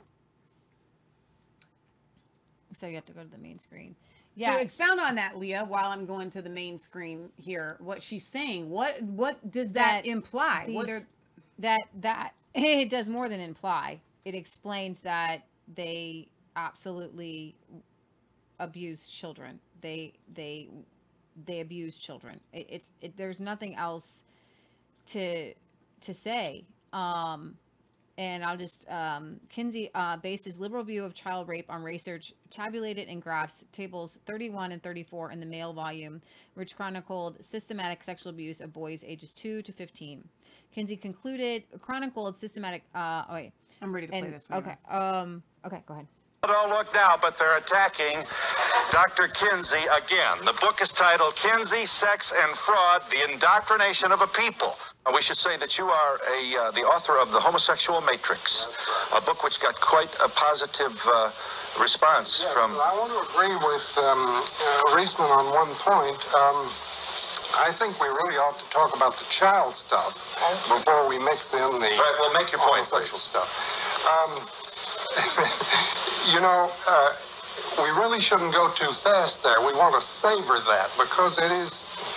It is wonderful. It's so delicious what she says. I want to draw you a picture of the image. The image is that the world famous sex researchers, or Dr. Kinsey alone, that's not quite clear, are in a room and uh, they hover over a young child, less than a year old, and with their fingers or a feather, that's not quite sure uh, clear, they uh, tickle the genitalia and bring this kid to orgasm, who is screaming and hollering and possibly held down by chains and drugged. It's all too glorious. Well, make your point. I, I you know, I hope that you don't. Uh, uh, you're, are, are you? Uh, you're Well, being let me make- sarcastic, but I want to make sure. I didn't mean to be sarcastic. I didn't mean to be sarcastic. I'm more You're saying this isn't true. That well, we're going to show. There. Now, you- now, right, read it. now, what is the point? You what is tell me point? what is the point. Five months old. What is it? I can hardly read it. What's next to that?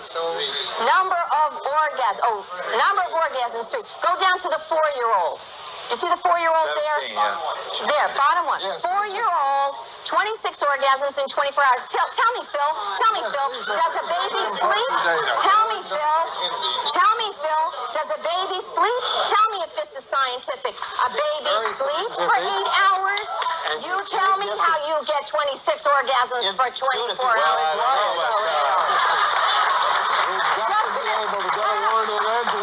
Just a minute, just a minute, just a minute. Sounds like a guest for the Donahue show. And you know, and you know what, and you know what Gebhard said to me. You know what Dr. Gebhard say? said? He wrote me a letter, which I wish you had up there too, in which he said that used on those children. What American is going to does, defend that? how does C.A. Tripp respond to that? Uh, she's talking about data that came from pedophiles. That um, he would listen to only pedophiles who were very careful, used stopwatches, knew how to record their things, did careful surveys, and these. He would only listen to pedophiles who were very careful and used stopwatches Know and how to those kind of record things, their thing. and know how to record their thing. He used these these Scientific scientific pedophiles. pedophiles. I want to I want you guys to hear this this crazy guy again. Remember, he's the filmographer that filmed in their attic all these sexual li- liaisons. They were doing wife swapping, husband swapping. They did multiple homosexual things, and he filmed it all. Used stopwatches, knew how to record their things, did careful surveys, and these she resents very much, but they're very important. So he, he interviewed people who were Okay, wait, wait. These she reve- resents very much, but they are very important. They these very these pedophiles are very important. This Michelle. man still stands by all of this. And he and he goes he's on the not in Donahue show, and he's not in jail, and he's taken seriously. were known criminals. I assume were they in prison at the time? Oh, certainly not. But uh, they were, in her sense, criminals because they were pedophiles. But they were So turned- he, he missed the point. Phil Donahue was saying these guys should be in jail. And he's like, certainly not. They weren't in jail when this was happening and when we were interviewing him. But she thinks they should have been. I don't think they should have been. Kinsey doesn't think they should have been. They were scientists. Exactly. In her sense, they were criminals because they were pedophiles. They're were raping trained children and they're not criminals. You're going to defend Did you hear that them. they were trained observers? What they were What do you doing. call sexually, manually, and orally abusing a baby? And you're telling me that, there's, that Kinsey came across in an interview sample of 5,300 people, he found pedophiles who had stopwatches, just happened to have stopwatches, just happened to have all that data handy. I want to know who these children are, how their parents were involved, and have we have we talked to those children? Now, Now, well, well, well. So we're going to give you guys a little preview of next week. Who these children are and were their parents in, inv- involved? Some of you had asked that question. So we do have an interview with a woman who calls herself Esther White, um, and she is pretty sure she was a Kinsey child because she met Kinsey, and her father molested her with a stopwatch And and, paper. and her grandpa was paid by Kinsey. yeah. Okay, so so these children, a lot of them were documented by their parents. So in the we saw Chester the molester had the paper out. Yeah. Right? And we know that and we know that the um the Nazi guy, I can never remember his name, we just the the the Nazi guy in Poland was also sending information to back and forth. Can we and- give them? Uh, so I did put in the in the thing um, in my description here the link between modern end times theory and Kinsey. We didn't get to that tonight, and we don't have to because we are on a hard stop. But we are going to make the link. I think it's a very simple wrap up to Okay. to this. Um, Michelle was like, "How does this connect?" Well, prior to all of this, in 1873, Congress passed the Comstock laws, and they were to rid. And we talked about this last week to rid basically um, the America of, of immorality the best they could. And so that you couldn't send these kind of things in the mail, and you couldn't even send things about um, pornog- or um, birth control through the mail. And they cleaned up New York City. They Yeah. cleaned up the prostitution, and they cleaned everything up. But um, along comes Darwin, and Darwin brings this theory of evolution, and along comes eugenics. And Christians are finding it really hard because they're they're they're not they don't have a really strong relationship with Jesus Christ. They're just kind of Christian in cultural, and they're finding it hard to they know what's right, but they don't know how to combat this evil that's come about and the evil was getting exponential uh, because of the Federal Reserve, and we had a World War One, and all of these things were were uh, Americans were kind of in this flux between this newfound um, world where you don't even recognize what's happening with the Federal Reserve, and you don't even recognize that our government is printing all these dollars, and and without that, you wouldn't have World War One, and so with World War One coming. In, uh, Christians are like they need an answer for for such atrocities, and along comes C.I. Scofield, and he gives Christians an answer for the atrocities that they can't fix. And he says, "Don't worry." What you're seeing right now just means Jesus is going to come back. And so that was a very comforting thought to Christians that Jesus was just, it was just kind of where we're at right now. Don't worry. Just take comfort that if it's getting so bad, then this is the end times. Right. And so when you're you're seeing the the Christians are are struggling, they win a first debate with Darwin. Uh, Darwinism and evolution, not with Darwin, but with evolutionists and the uh, teachers. Um, and then there's a, a continual push and a continual push from academia, and Christians are are are reading the Scofield Reference Bible, and it's going it's going everywhere, and they're like, okay, wait a minute. Um, I don't want to be part of this culture. We're just going to sit back and let Jesus uh, come. And so they don't put their kids in higher education. They start Bible colleges like uh, Dwight L. Moody They and tell Dallas. kids not, and, and they tell men to stop going into governmental positions, to stop be, don't be lawyers, don't be doctors, and don't make the try don't try to change the nation. Don't try to make this a christian nation. Don't try to change the culture because this is just the end times. And when you read the dispensationalism it just says this is end times. And so as these different things are coming about as um you know christians know that it's wrong and they feel that it's wrong they want to keep their kids away from it and they don't want to to to, to partake in it but um they're getting you're getting sucked in unless you are on the offense as a christian you're going to constantly be put be taking 10 but steps how back. did we get here? So how did Alfred Kinsey get to be such an authority in American society when we were on the fast full charge of advancing the kingdom of God here in this nation's in this nation since 1776? How did Alfred Alfred Kinsey, how did Margaret Sanger, how did eugenics get into being? Because of modern end times theory that had started 75 years, roughly 100 years prior to that, that said Christians need to sit on their hands when things get worse and worse and worse. It's supposed to be that way, and then they will usher in Jesus's return. But there was a, a clash. So the Scofield Reference Bible comes out in like 1913.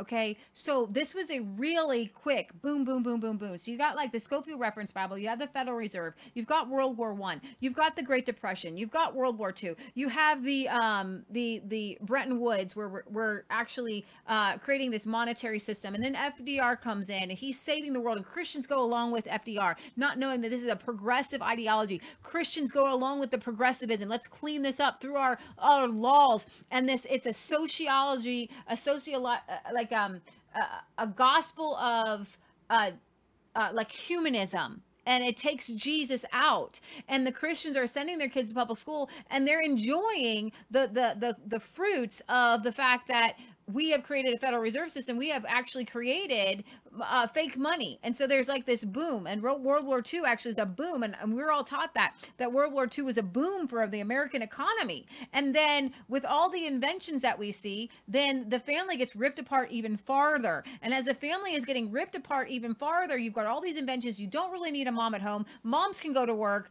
and it just it's just spiraling and spiraling and spiraling. And you go back to the invention of the Federal Reserve, creating this fake fiat dollar that creates all these wars. Number one, over here.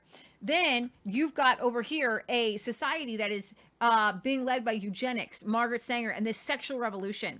And basically, you have what's what is a perfect storm to to over to change society, and it is all demonic and it's all satanic. And what we have to do is repent of being part of the system. And and part of the system is part of the banking system. It's part of the um all of the different uh we The call them- public school the public school systems. we we literally the past 100 years the food system all of these systems okay? The medical and you system. can you can literally pinpoint all of this to about 1910 19 to, to uh, just a, a few year period where it starts and it begins and it escalates and escalates and escalates. And then 1948 boom the people were ready they're ready to go the mothers are already uh, uh, uh, going to work they're leaving the home and and kids are wanting to rebel from their parents because they're in a, uh public school system that has already put in darwinism already put in eugenics already put in the, the laws of the fittest okay?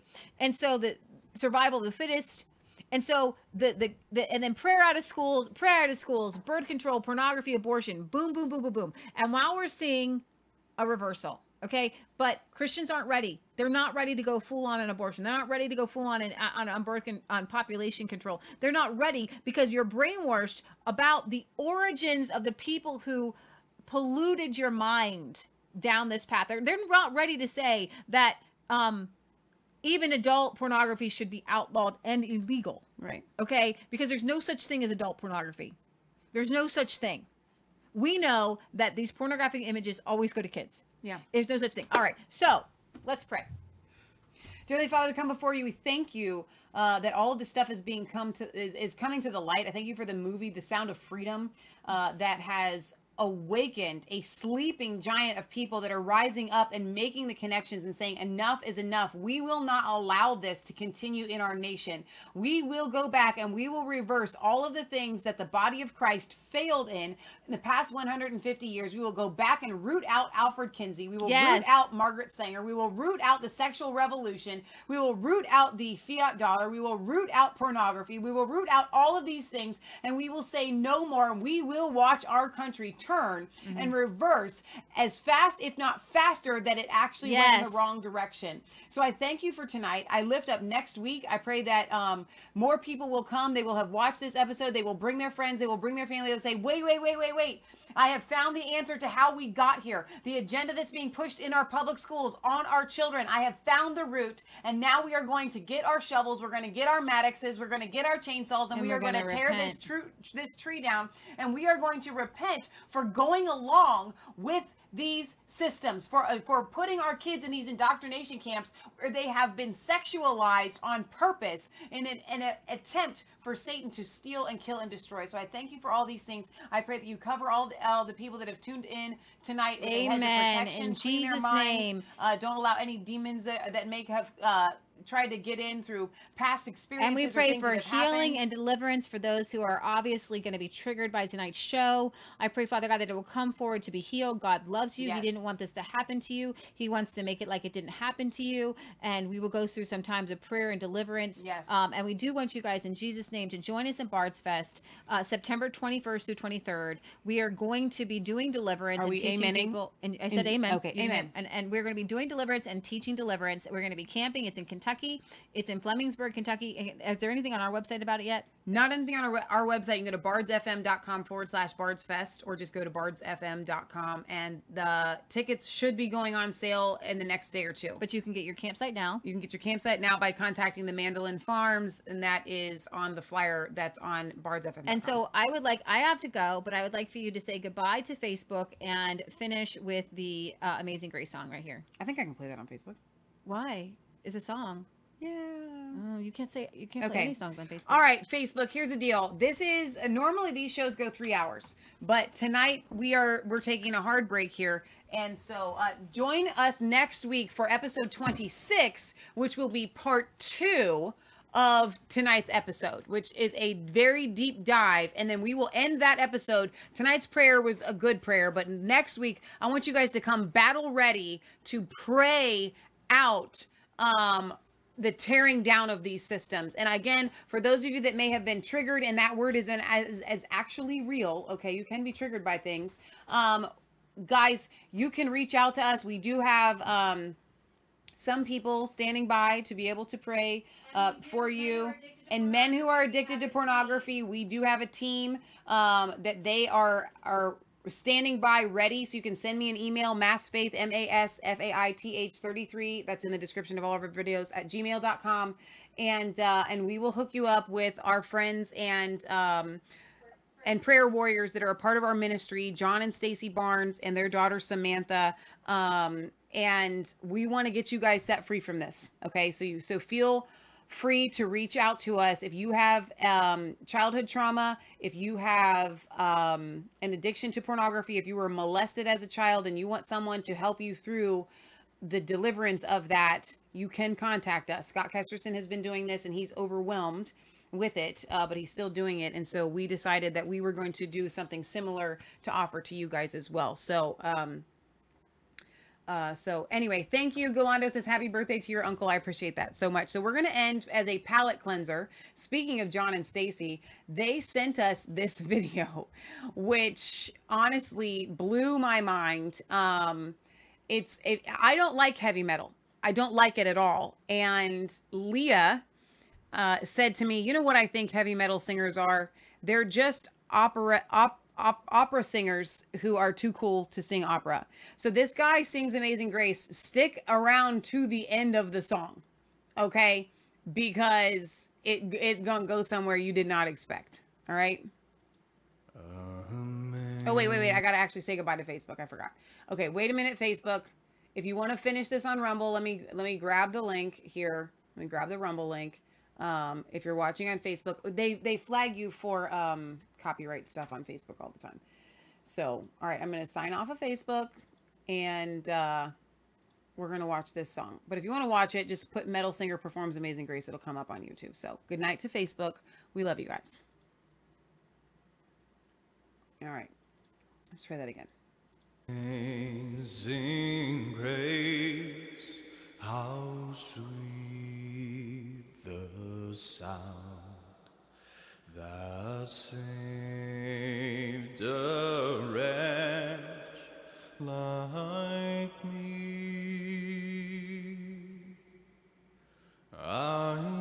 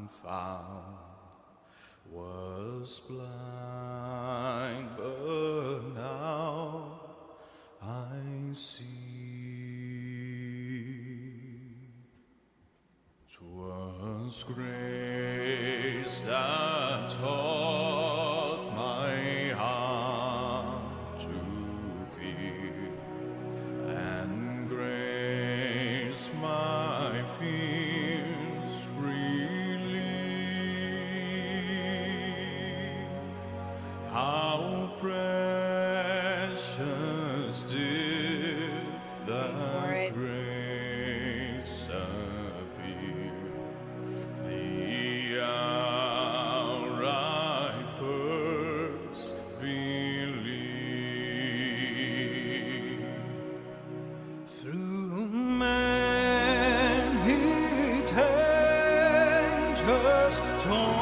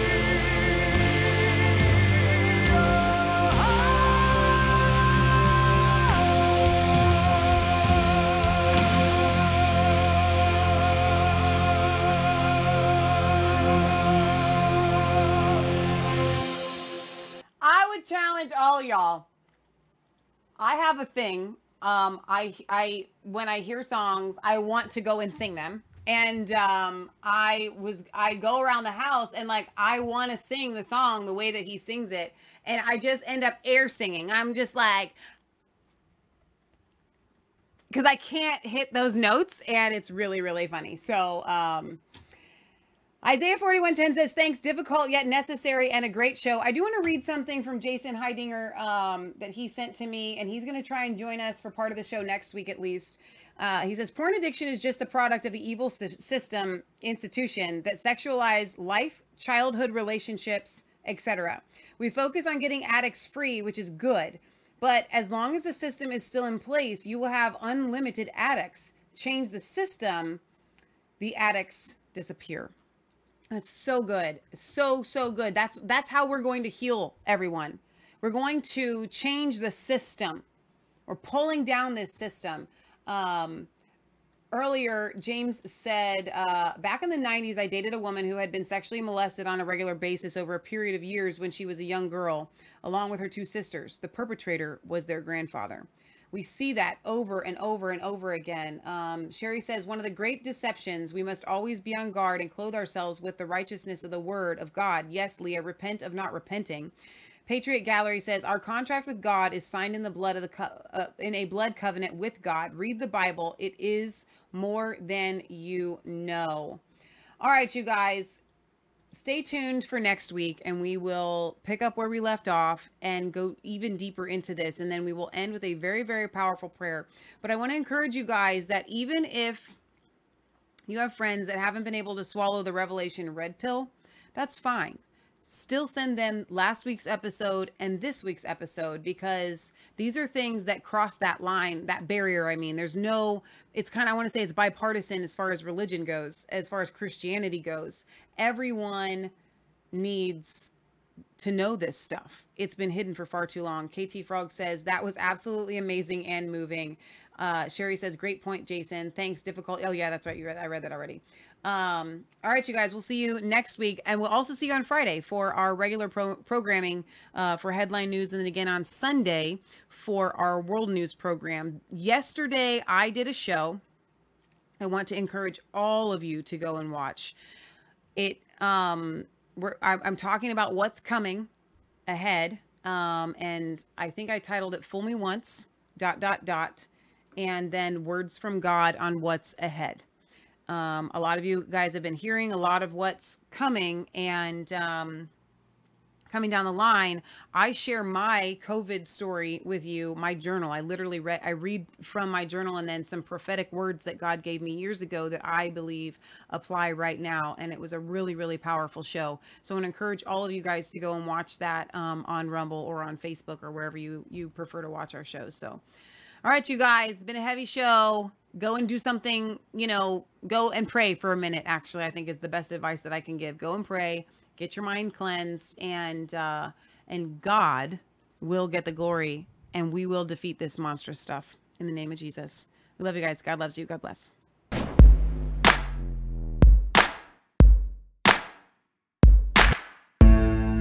Was all.